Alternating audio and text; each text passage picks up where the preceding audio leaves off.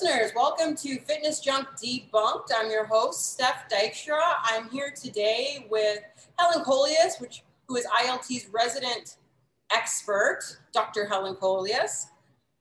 And I'm also here with Ron Dykstra, our co-founder and program director. I almost forgot about the person sitting next to me. And today our special guest is Maggie Wente, who's also an ILT member. Um, Maggie, thank you for joining us. Do you want to tell Thanks us for having me. about yourself and your connection to ILT? Sure. So I've been an ILT member for a few years now, and I started uh, coming to kettlebell classes a year or so before that. And uh, yeah, I've been very excited and happy to be a part of the community because you have made a wonderful community uh, that is curious and respectful. And, um, you know, so I've been really happy to be a part of it. Amazing. Happy to have you for sure. And Maggie, what do you do? Oh, I am a lawyer uh, and I work for First Nations and um, First Nations controlled organizations, if you will, political organizations and governments generally. Um, and I do a I have a pretty broad practice area, but I tend to focus a little bit on um, Aboriginal rights and a lot on equality for children and equality in social services or access to social services for Indigenous children or in communities generally as well. Wow. One, one of the thousands of reasons why I love Maggie. Um, Maggie also introduced me to some amazing mangoes, which are pretty phenomenal. Um, and they're pretty I have amazing a problem. because they're in season. And Helen taught us all about that. Uh, if you haven't taken a look at how to get the tastiest fruits, you can check our Instagram or our Facebook page for some tips from Helen on picking things in season. So we know that it's Pride Month, but it's also National Indigenous History Month. Um, so my my question is, what what does that mean? Like, what what do we do during National Indigenous History Month? Like, we we learn, we celebrate, uh, we broaden what we know about um, Indigenous, uh, First Nations, Inuit, Métis people. What does that mean for you, Maggie? Oh, it's it's funny actually to think about what it means for me. I'm not actually sure which came first, the chicken or the egg. No, the National Indigenous History Month or the um, uh, Indigenous Solidarity Day, which is not a national holiday but is celebrated on June 21st, which is also the summer solstice. Um, so for quite a while now, that's been sort of Indi- National Aboriginal Day. I don't know if they changed the name to Indigenous, but and then I think um, you know it sort of it became a month because everybody gets a month which i was laughing about the other day because my child informed me that it's also national potty training awareness month. Oh, so less no person left behind is what i say. Um, so um, so for me i mean my um, I come from a mixed family, but um, you know, the my mom's side of the family is Anishinaabe from which is Ojibwe from the North Shore of Lake Huron, a place called Serpent River First Nation. Um, my grandmother is a, was a residential school survivor. She passed away when I was in my early 20s. Um, so I, I'm pretty immersed in these issues and in the communities that I work with and the communities, you know, my social communities and stuff. Um, to me, I don't know. You might feel the same way about Black History Month stuff. Like to me, I sort of feel like it's an ob- it's a month that's like contains with it some obligation, I suppose, to attempt to try to kind of educate people or build solidarity. Um, it's nice. Like I do think that, you know, it's good for people to have their attention be drawn to uh, Indigenous history, and particularly this year, given that the month kind of started off with the discovery of the 215 children's bodies at the Kamloops Indian Residential School. That's something that I hope people will take with them throughout the month and, you know, commit themselves to learning about Indigenous issues. But, you know, I can't say that I feel like super celebratory at any given time. that yeah and that that makes a lot of sense and uh, again thank you for talking to us about what happened because that really shocked a lot of people there was a Sure camp, camp of people that were shocked and a camp of people that weren't shocked and then i would like to say that there was another camp of people and i'm in i'm in this camp i'm i guess i have limbs in other both camps where i was embarrassed to not know um, Sure. what what was happening in the country that I live in. Um, so there was embarrassment. Uh, not so much shocked, like nothing really shocks me in terms of policy mm-hmm. and uh, colonial policy. But that's going to take us into this episode, which is episode six of Fitness Junk Debunked, and it's Indigenous Health and the Residential School System. So, thank you for um, being a part of this safe space for us to be curious, ask questions, and um, we know that we're not going to get into, I always say into the thick of it now because that's like a, a trending song that I hear all the time. It's been remixed 10,000 different ways. But we're not gonna, you're not gonna learn everything on this podcast. You're gonna learn a little bit, tiny bit on this video recording and podcast. And um, you shared with me a uh, presentation you did for uh, your kid's school, uh, whereby it's it's kind of understood that it's up to us to continue to learn daily beyond this month and that's i feel that way about other months as well where it's like this is the month and everybody tries to like cram for it. And it's like well you can't. That's not how that's not how continued education works. You have to continue to do the work which it's like fitness in that way. You have to be consistent. Um, you have to work on habits um, that will help you understand the world around you and better connect with community. Um, so again, thank, I'm not going to stop. I'm going to be, I'm so honored and grateful that you're helping. You thanked me so many times. It's like you're from Nova Scotia. People from Nova Scotia are always like, thank you. I'm sorry. so I think I will hand it back to you, Maggie. And I guess let's talk about the history and the present day of residential school systems and their impact. Sure. I mean, I, I, I, I appreciate that you're kind of just giving me an open platform. I'll try to do as much as I can in the time we have. Um, yeah. So, I mean, to start with your comment that you said, like you sort of felt ashamed. I think that that is something, or like guilty that you didn't know all of these things. And sure, like you know, I think that that's an appropriate feeling. I think it's appropriate to feel uncomfortable about the fact that you didn't know these things, particularly because we had a whole royal commission called the Truth and Reconciliation Commission, which released a report in uh, 2015, which was many, many volumes, which kind of detailed things about the horrors of the residential school system. And for whatever reason, um, there were lots of public hearings. There were hearings in which residential school survivors shared their stories. There was archival research. There was this seven volume report, which I appreciate is, you know, maybe a bit much for most people. And there was a bit of media coverage, but for whatever reason, I, you know, I think in some circles that really resonated and people paid attention, but I do think that there was a huge amount of not non-attention to it, right? Like within mainstream media or bringing people's um, minds, bringing that to the forefront of people's minds and other than that, I mean, I think, you know, people, this is not something that is particularly well covered in schools. As certainly when we were going to school, this is like not something that people talked about.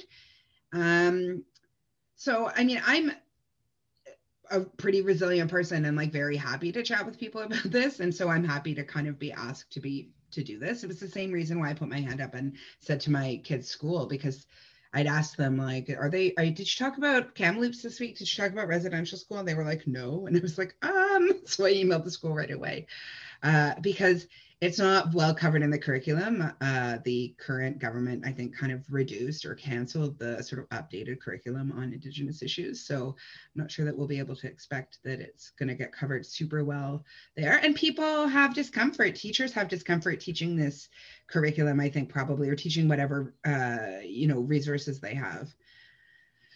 Um, so about yeah like there's people who are shocked i i wonder sometimes if that shock is actually more an ex like or at least partially an expression of the kind of grief or guilt or um, surprise and sadness that people feel about the fact that like they didn't know this that obviously we all benefit from a colonial system you know one sort of pillar of which was residential schools etc i try to be forgiving uh, some days as much as i can. I try to be forgiving about people's shock and sort of desire to emote about it. I mean other times not so much like because I, I'm sure you can imagine, because this is like seems to have been sort of the last 16 months, a lot of discourse about sort of race and colonialism issues. But like, you know, when Susan from kindergarten is like reaching out to me asking to talk, I'm like, I, I don't have time, Susan. Right. right. Um, okay, but anyway, all of that to say, this is for Susan. Susans of the world um, can can learn in this. So um, I think the kinds of things that I want to explain or or like think about in terms of the history of the residential school system is one thing that I think is like important to debunk if we're here to debunk things is that this is not something that happened in the very very distant past. Um, this is something that happened where the last residential school closed in 1996. So like that's after I started university. I have friends who are my age uh, who went to residential school. And, um, you know, as I say, my grandmother went to residential school, and there's lots of present day sort of living survivors here. Um, the system kind of had its roots in the sort of 1820s, 1830s, but it really took hold in the uh, just kind of post Confederation. There were a bunch of uh, education studies, including uh, probably people know this now because of the toppling of the statute outside Ryerson statue outside Ryerson University. Um, but Egerton Ryerson, historical figure who, uh, you know, purported to do this study about proper education for all Canadian children, and you know, is hailed, I think, as being sort of the you know, the founder of public education. He had recommended that there be publicly funded education for all children in Canada, but he also had recommended that there be uh, separate schools for First Nations children um, for a variety of reasons. And he's not the only one. There's a lot of different people who, um, you know, were advocates and architects of the residential school system. But um, and they really started kind of opening up like in the 1860s uh, 1870s. And you know, the former prime minister, John A. Macdonald, his his point is what he said about the school system was basically to uh, remove Indigenous or First Nations children from their families, remove them from their parents, and that that is the only way to assimilate them, to make them think and act like white people.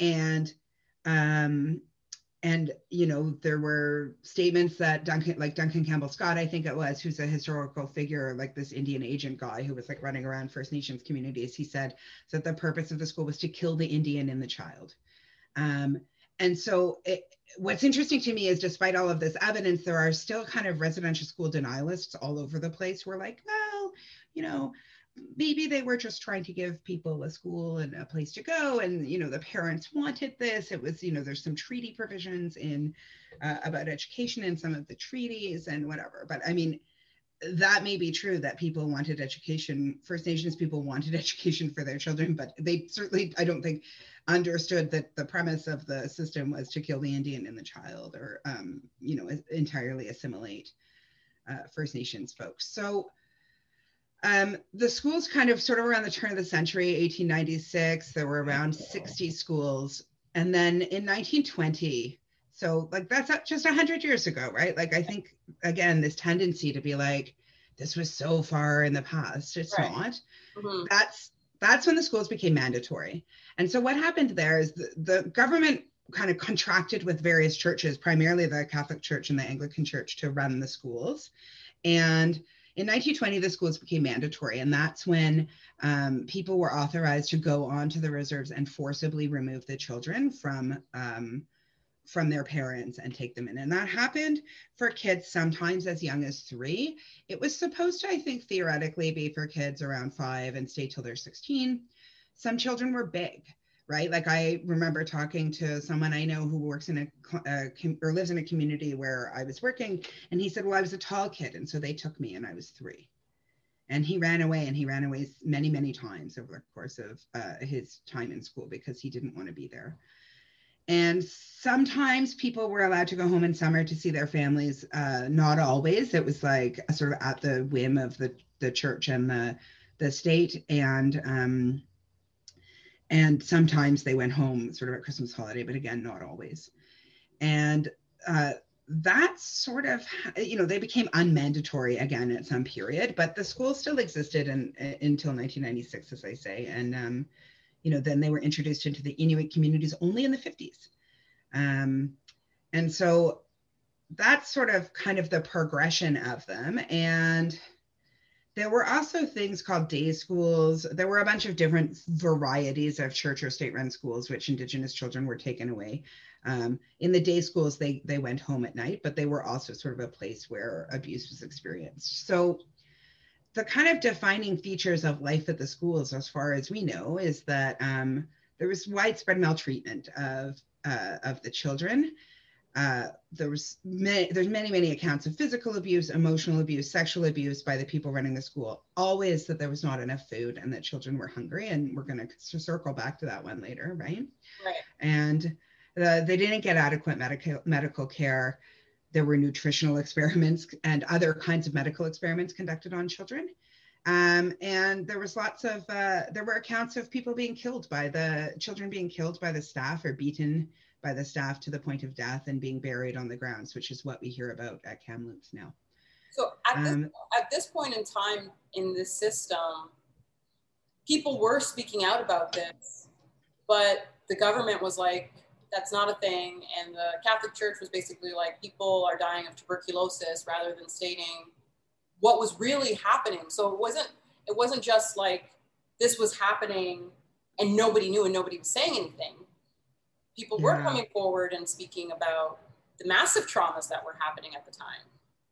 Sure, there was a there were a couple sort of brave souls um, who had gone around. So there was a doctor named Dr. Bryce, and he had gone to do a review of the schools, and he had noted that even within the schools, like present day student body would have like a 25% death rate, um, and that uh, children often died shortly after leaving leaving the schools like a, had a premature death. Up to sometimes 70% of children would have premature deaths um, after leaving the schools. 70% that's huge yeah, and and then as you say, like the generally the deaths were recorded as being tuberculosis related, which is funny because I actually was like reading on Twitter the other day of some uh, just a historian had posted because uh, he had posted and he said I study uh, disease in prison history, and he was like there was never a 25% death rate from tuberculosis in any prison around the same amount of time, and you would imagine you know, in some senses, similar conditions. So, you know, it stands to reason that other things are going on.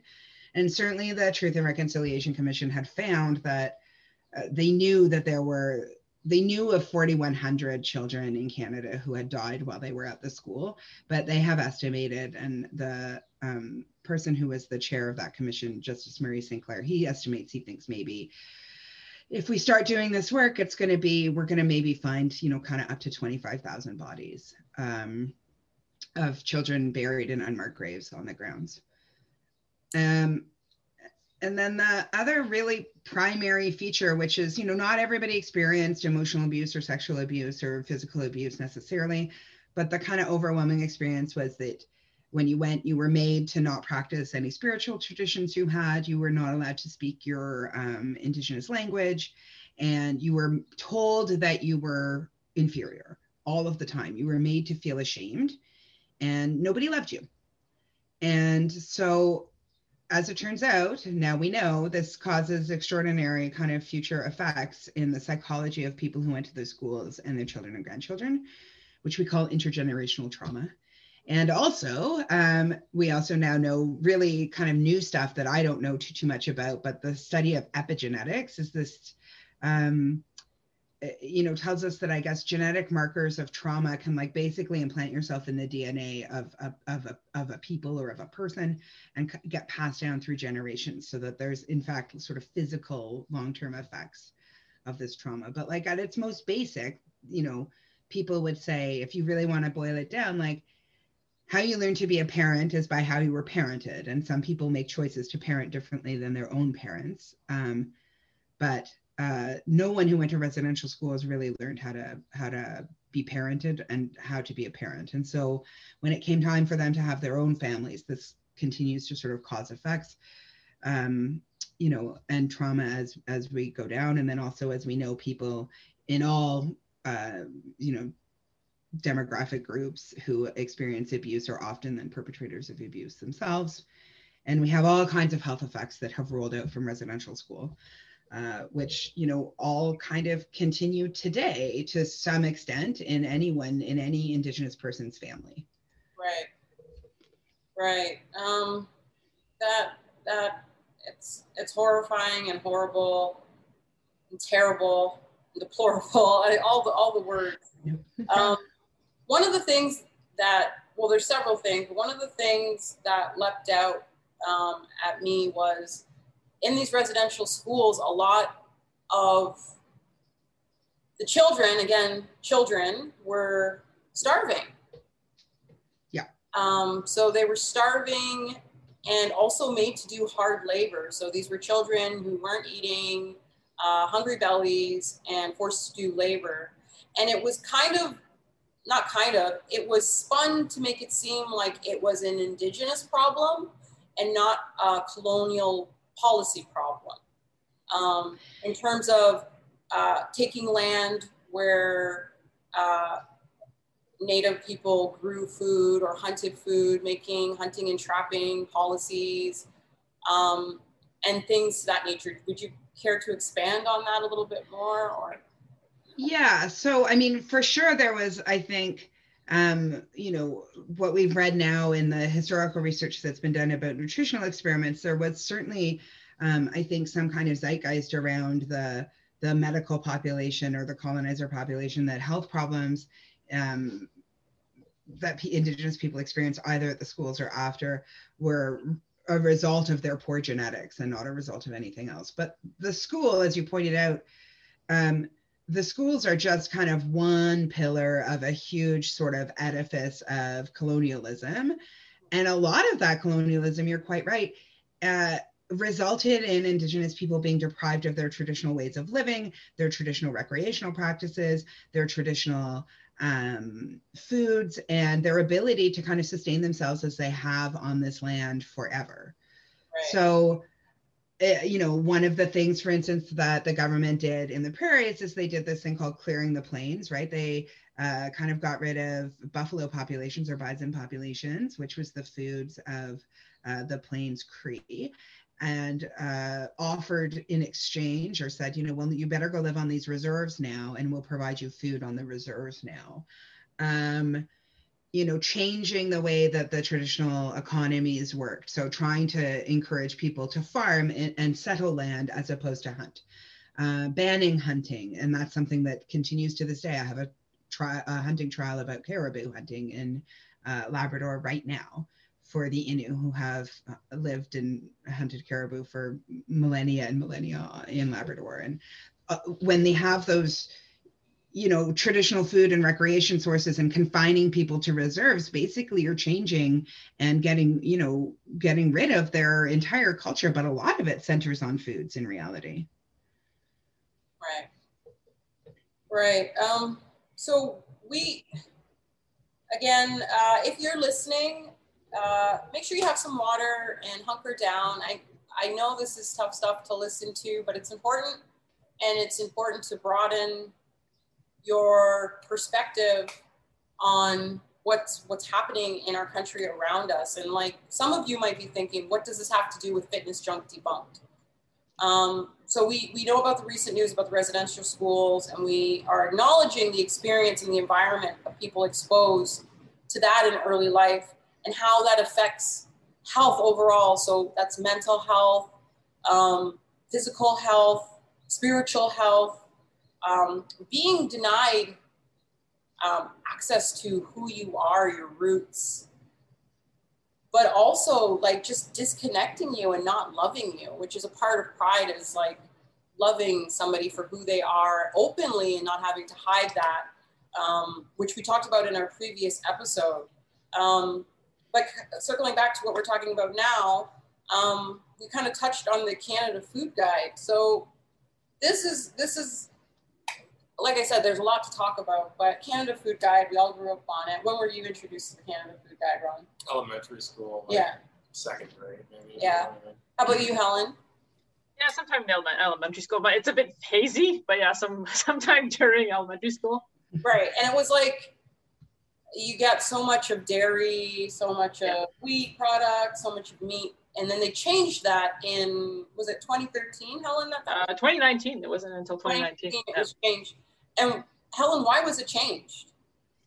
Um, why was it changed? Uh, well, I think it, there wasn't act, it wasn't actually that much research based, and it wasn't well, it wasn't working. I think is kind of the bottom line. If you know, if you looked at at people's what people were eating, um, it wasn't working, and and they it was actually interesting that they actually isolated the, the people that were working on it from any political groups. And there was some people that were a little upset yeah. that they didn't have influence on it. So it's a more neutral, politically independent um, guide than it was before.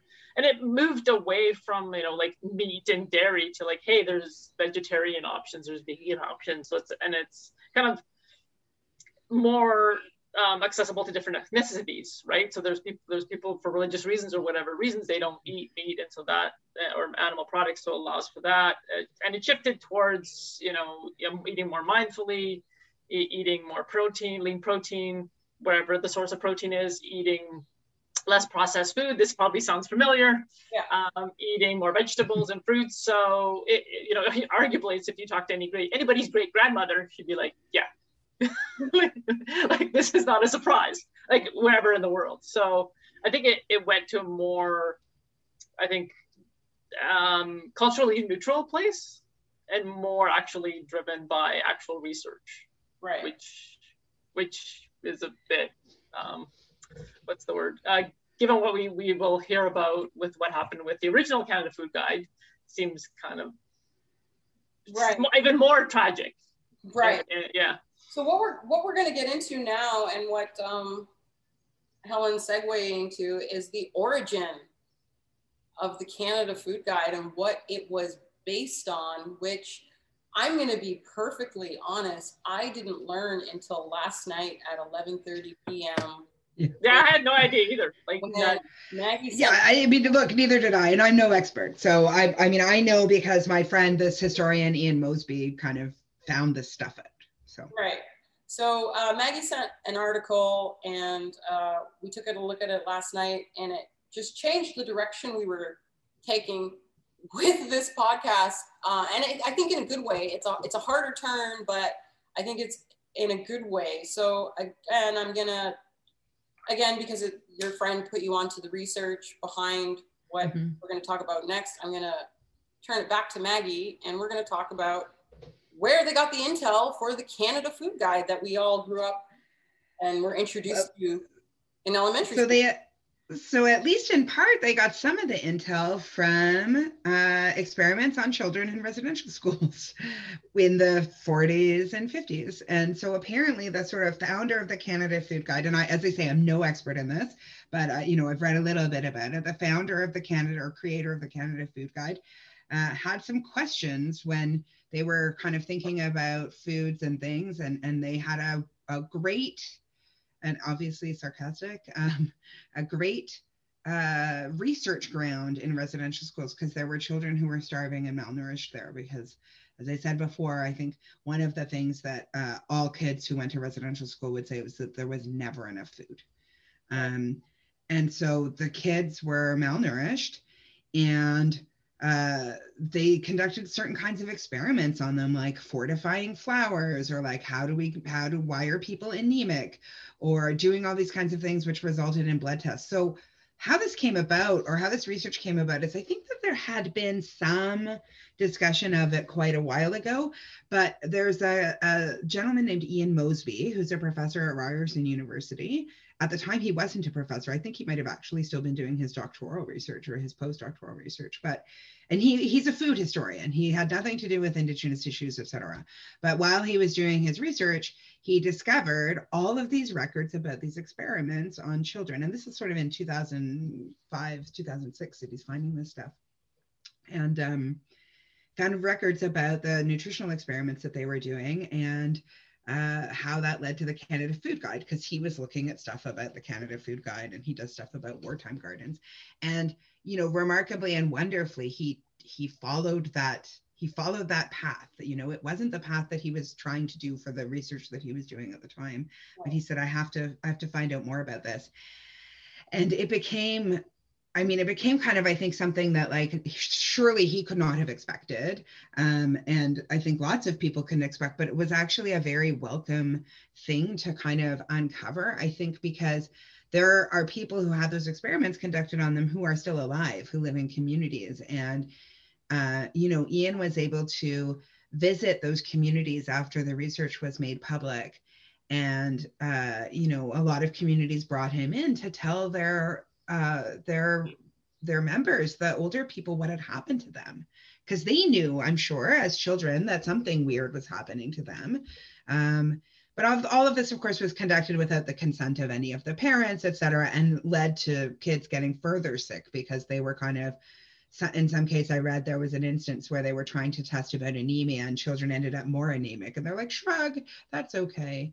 Um, but yeah it, it's so that's super strange i mean there, and there's a whole movement again called like indigenous food sovereignty which is this desire to kind of um, have indigenous people kind of be able to go back and think about what traditional foods were and um, reinstitute some of those practices like uh, which is really remarkable, but uh, I mean, and in, in, in, many ways still very, very controlled by the state for lots of reasons. One of which, for instance, I work on this caribou hunting trial in Newfoundland and Labrador, and they've banned caribou hunting there for conservation reasons. And the, you know, who knows why the caribou are in decline? The caribou populations go really up and down um, historically, and there's certainly been caribou famines in the past, but um, you know, there's also declining caribou populations because of climate change and habitat loss, et cetera. Anyway, point being, my clients aren't allowed to hunt caribou, which is, I will say, literally the core of their existence. Everything in their life traditionally, uh, until they were settled in the 50s, was caribou. Their clothes, their shoes, their vehicles, their homes, uh, their food, everything was revolving around caribou and that entire way of life has been removed from them because of um, hunting bans being imposed for conservation purposes but there are lots of movements to try to kind of restore and think about traditional food systems et cetera. But it, it is a big part of the colonial policy is to just remove those kinds of things from people. And people have health effects. If you look at the elders in the communities i work with who grew up on the land and let's talk about growing up on the land like you're walking you know thousands of kilometers every winter uh, every day making your tent you're hunting you're doing all of these things you're leading an extremely active lifestyle. And the elders in that community i mean they're fit right? Like they've spent their whole lives eating caribou and and you know not a lot else. There's if you just eat a traditional diet in labrador there isn't a lot else. There's some fish sometimes and little birds and other kinds of critters porcupine and stuff. Um, and you know the since since those communities were settled in the 50s you know health has really steeply declined and life expectancy has has declined in those communities. And it's got a lot to do with food. Mm-hmm. Mm-hmm. I just want to interrupt briefly and say that we see this effect of colonialism all over the world um, 100% polynesian islands uh, for example um, the the tongans the samoans the fijians these people lived active, healthy lifestyles uh, prior to colonization and post colonization.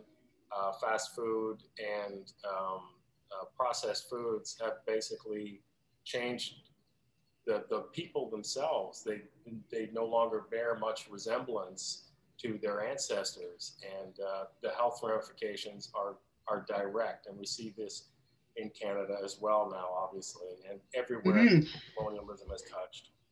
Yeah, one of the things about Ian's research that he had done or kind of drawn a link with was this suggestion um, that had grown in the medical community, I guess, that um, First Nations people are prone to diabetes. And he's like, well, sure, if you're fed crap food your whole life when you're a child and you're malnourished and then you're exposed to these things that aren't your traditional foods and experiments are conducted on you, sure, then you're prone to diabetes. But it's not it's not a genetic thing. It's an environmental thing which has arisen because of colonialism. And you you're right, you see similar stories all over the world. So go, going back to these experiments, one of the things that jumped out about the article, which we'll post, I have to figure out a way to post it. It's from the, um, is it CBC? Yeah, it was a, C- yeah. a longer CBC. And Ian, if you look up Ian, you can see lectures of him online. Um, yeah, there's all kinds of stuff about these experiments because it has been really widely picked up. So the article that we're referencing is called Unreserved, The Dark History of Canada's Food Guide, How experiments on Indigenous children shape nutrition policy. And again, these were experiments. So one of the things that leapt out about these experiments is that to do that, some kids would get um, a vitamin to see how they would react, let's say vitamin C. And then other kids were given a placebo. So they were actively harming kids that were already malnourished by not giving them what they need. So they knew they were malnutritioned and they needed they needed nutrients, they needed food, they were working hard and they held that back in the name of proving something again with no permission like zero permission and it's like who would give permission? So that's why they just went ahead and did what they wanted which yeah. is just it's it it blows my mind that this stuff can happen but like we're saying this is a lot of a lot of systems are affected by this like we've talked about to, like just in our short conversation and on the little that we've touched on we've talked about education we've talked about medicine we've talked about nutrition and like how food is processed and these are just what, three systems? We can probably come up with more systems that are affected by um, colonialism policy. Sure. Um, yeah, so it, again, the article by the CBC, a great eye opener, place to start. Um, so, wh- where do we begin to unlearn? Where would you suggest that we get started, um, even with teaching kids, um, people with parents that have kids, where can we start to begin this journey of unlearning and relearning what actually happened versus what was spun to us? Yeah, so um, what's magnificent is there's actually a ton of resources. I mean, obviously there's the entire Royal Commission report, uh, and there's a you know a summary and stuff about what happened uh, for the Truth and Reconciliation Commission, what happened. Um, and you know with respect to indigenous issues also there's the report of the um, national inquiry into murdering and murdered and missing indigenous women and girls uh, there's no shortage of reports. The royal commission on aboriginal peoples that came out when i was in university. Um, there's no shortage of government reports about where to learn about indigenous people but yeah the, those aren't necessarily super accessible i would say. But there's also movies. You can go on the National Film Board's website and watch tons and tons of documentaries about uh, Indigenous Canada relations, some of which are very old, um, you know, and some of which are, are brand new. Any book you read by an Indigenous author, any book has a relation to residential schools in it. Um, but some of the ones that I've loved, uh, a book by Richard Wagamese called Indian Horse, which is uh, a book about residential schools and it's a book about hockey. Uh, and it's like it's a wonderful book. It's a bit of a gut punch, to be honest, but um, in some places, but it's also beautifully written. And if you're a hockey fan, I think people would really like it because it's uh, the narrative about how hockey is played is really wonderfully written. As someone who's a non-hockey fan, but as an outsider, I, I loved that book. Um, there's lots of children's books, so we'll post that kind of stuff up. But like, where do we go from here? I mean, to me, I always feel like you have to know, like G.I. Joe, knowing is half the battle, right? Um, so you have to know what happened. And I, you know, there's things we can refuse to in this country just to kind of accept the ongoing oppression and inequality of indigenous people but you have to make your voice known right um, you have to let you know your politicians know that this is not acceptable to you uh, the the oppression and and sort of colonialism of the world didn't end when residential schools closed. In fact, it continues onward in so many ways. So now we have child welfare, uh, provincial and state imposed child welfare systems, which result in Indigenous kids disproportionately, way, way disproportionately, um, ending up in uh, foster care, et cetera, and kind of repeating these traumas that exist when people are taken from their homes. And I work on a case which is about the underfunding of child welfare services and particularly underfunding the kinds of services that keep families together, uh, which are called prevention services in the child welfare world.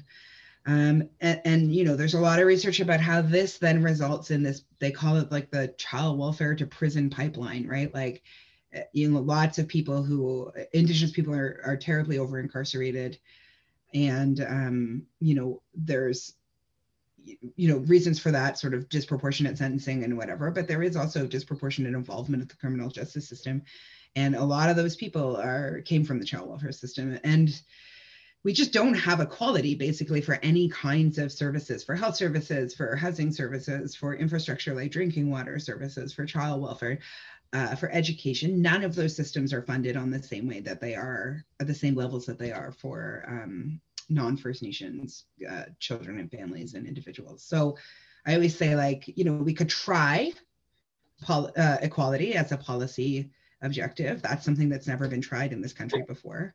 Right. Um, which, which is like a bananas thing to say, but like we could try that. Yeah. And actually, equality is the foundation of liberal liberal governments or not big L liberal governments but like smaller liberal political philosophy and I, I don't understand how it's not a choice that we pursue because to me and i'm not a social scientist obviously but to me it just seems to me like very obvious that if we tried equality for a few generations and um, you know trying to have people starting on an equal footing and continuing on an equal footing lots of these problems might go away you know and then we could see what were the real persistent ones. But right now i think kind of the way that um, you know the social socioeconomic uh, health outcomes the inequality that indigenous people face. People think it's like this gordian knot that they couldn't possibly undo. Like we just don't know what to do. It's incredibly complicated. And i'm like okay well we could start here. Um, and pressure your governments to do that, right? Um, and then for kids learning it's about stuff, there's an organization called the First Nations Child and Family Caring Society, led by a wonderful advocate called Cindy Blackstock. Um, and again, I'm privileged to work on a case that she's leading about child welfare equality in Canada. And um, she has wonderful resources for teachers. She has wonderful resources for children and parents um, about uh, equality for children and also about the residential school system and the current child welfare system um, that are really accessible and helpful. And she has like a section on her website that's like seven free ways to make a difference, um, etc. So, I mean, there's no shortage of stuff. You just kind of have to get curious and get into Google, right? Like, yeah. And I, I, I, I noticed that in your list, it didn't say reach out to Maggie if you went to school with her in elementary school and ask her inbox, or let her know that you are one of the good ones, or and like this is I'm I guess I'm putting my own experience on this. Um, there's a grief. I'm sure you had this experience. yeah, there's a grief and there is an emotional um, cost. Um, and Maggie, you're, you're probably a lot more poised in this area than I am because I don't uh, speak on the issues that you do. Um, but sometimes when we have these conversations with people who've experienced the thing that we're just learning about, we forget that it affects, that conversation affects them more so than it affects the person who's learning. Um, so I, I would just say be respectful um, as you learn. Um, be respectful um, with how you ask your questions and to whom you ask your questions. But as Maggie Stugly pointed out, there's so many resources that you can get curious on your own um, and, and start learning the real history that we didn't, we didn't learn in school. Yeah, it's funny because I realized, of course, when this started happening last week, and like everyone from kindergarten is reaching out to empathize with me, that I I'm I do that all the time. I'm sure I do it to other people too, and I realized kind of how not it's not hurtful, it's just kind of onerous in some way. Um, that you know whatever because then of course when we had the um, the killing of the Muslim family that was uh, an Islamophobic attack earlier this week. Of course, then I'm like, now I must text all my Muslim friends to let them know that I'm with them. And I'm then I was like, no, you don't need to do that. like, yeah. but it's hard. Like I think that's a to me that's like a very hard balance because I do think that some people want to hear stuff. And certainly i love hearing from my close friends that they're thinking of me and that's nice but um but also sometimes i wonder is this is this like because i'm the only indigenous person you know? And if so maybe think about that like and it's pretty obvious when you're in the situation like relationship wise what is your relationship to this person to the person? Have you talked to them at all in the last 10 years? Well or, or even in the last year right? Like you're reaching out to say hey sorry about the thing I'm I did a course and like that one that one I'm kind of I read a thing. Let me tell you about it. Um, so yes, it is National Indigenous History Month. Um, I want to thank our guests and one of our favorite ILT members, Maggie, for joining us today. And we I know you have a busy week ahead, so thank you so much, so so so so much. Uh, we love you. I'm gonna open it up to Ron and Helen to see if they have anything to add or I also want to thank Maggie and thank Helen for being here today. Thank you so much. I want to speak to all the white people out there who are probably assuage their guilt and get over it real quick. You know what I mean? It's not a get over it real quick type of situation. And it's okay to not know things. Uh, that doesn't mean that they didn't happen. You know what I mean? It's important to learn things and to act on them and to be the best person you can be um, without denying other people's lives and experiences in order for you to make yourself feel a little bit better. So I'll just put that out there because I think there's a lot of that kind of um, ass covering uh, that, that goes on when these types of things happen to marginalized communities, whether they be Black people, Indigenous people, or whomever has been oppressed. So it's okay to not know things. It's okay to ask questions politely, respectfully. It's okay to receive new information and change your mind about things. You don't have to be who your great granddaddy said you should be. Do you know what I mean? So I'm just putting that out there for the for our audience members who happen to be white. well, I know I have. I mean, I look very white as well. I'm reading White Fragility right now because I realize it's you know we all have to do the work. Mm-hmm. So. And that's the thing. It is it is work, and we can't shy away from it. It it it's work that needs to be done. It's it's it's hard work and it's painful work. You know what I mean? And that and and it doesn't need to happen all today because obviously this we're not fixing everything with this. You know what I mean? Um, but we need to be aware and we need to be open to change. Put that out there. With my thanks to both Helen and, and Maggie.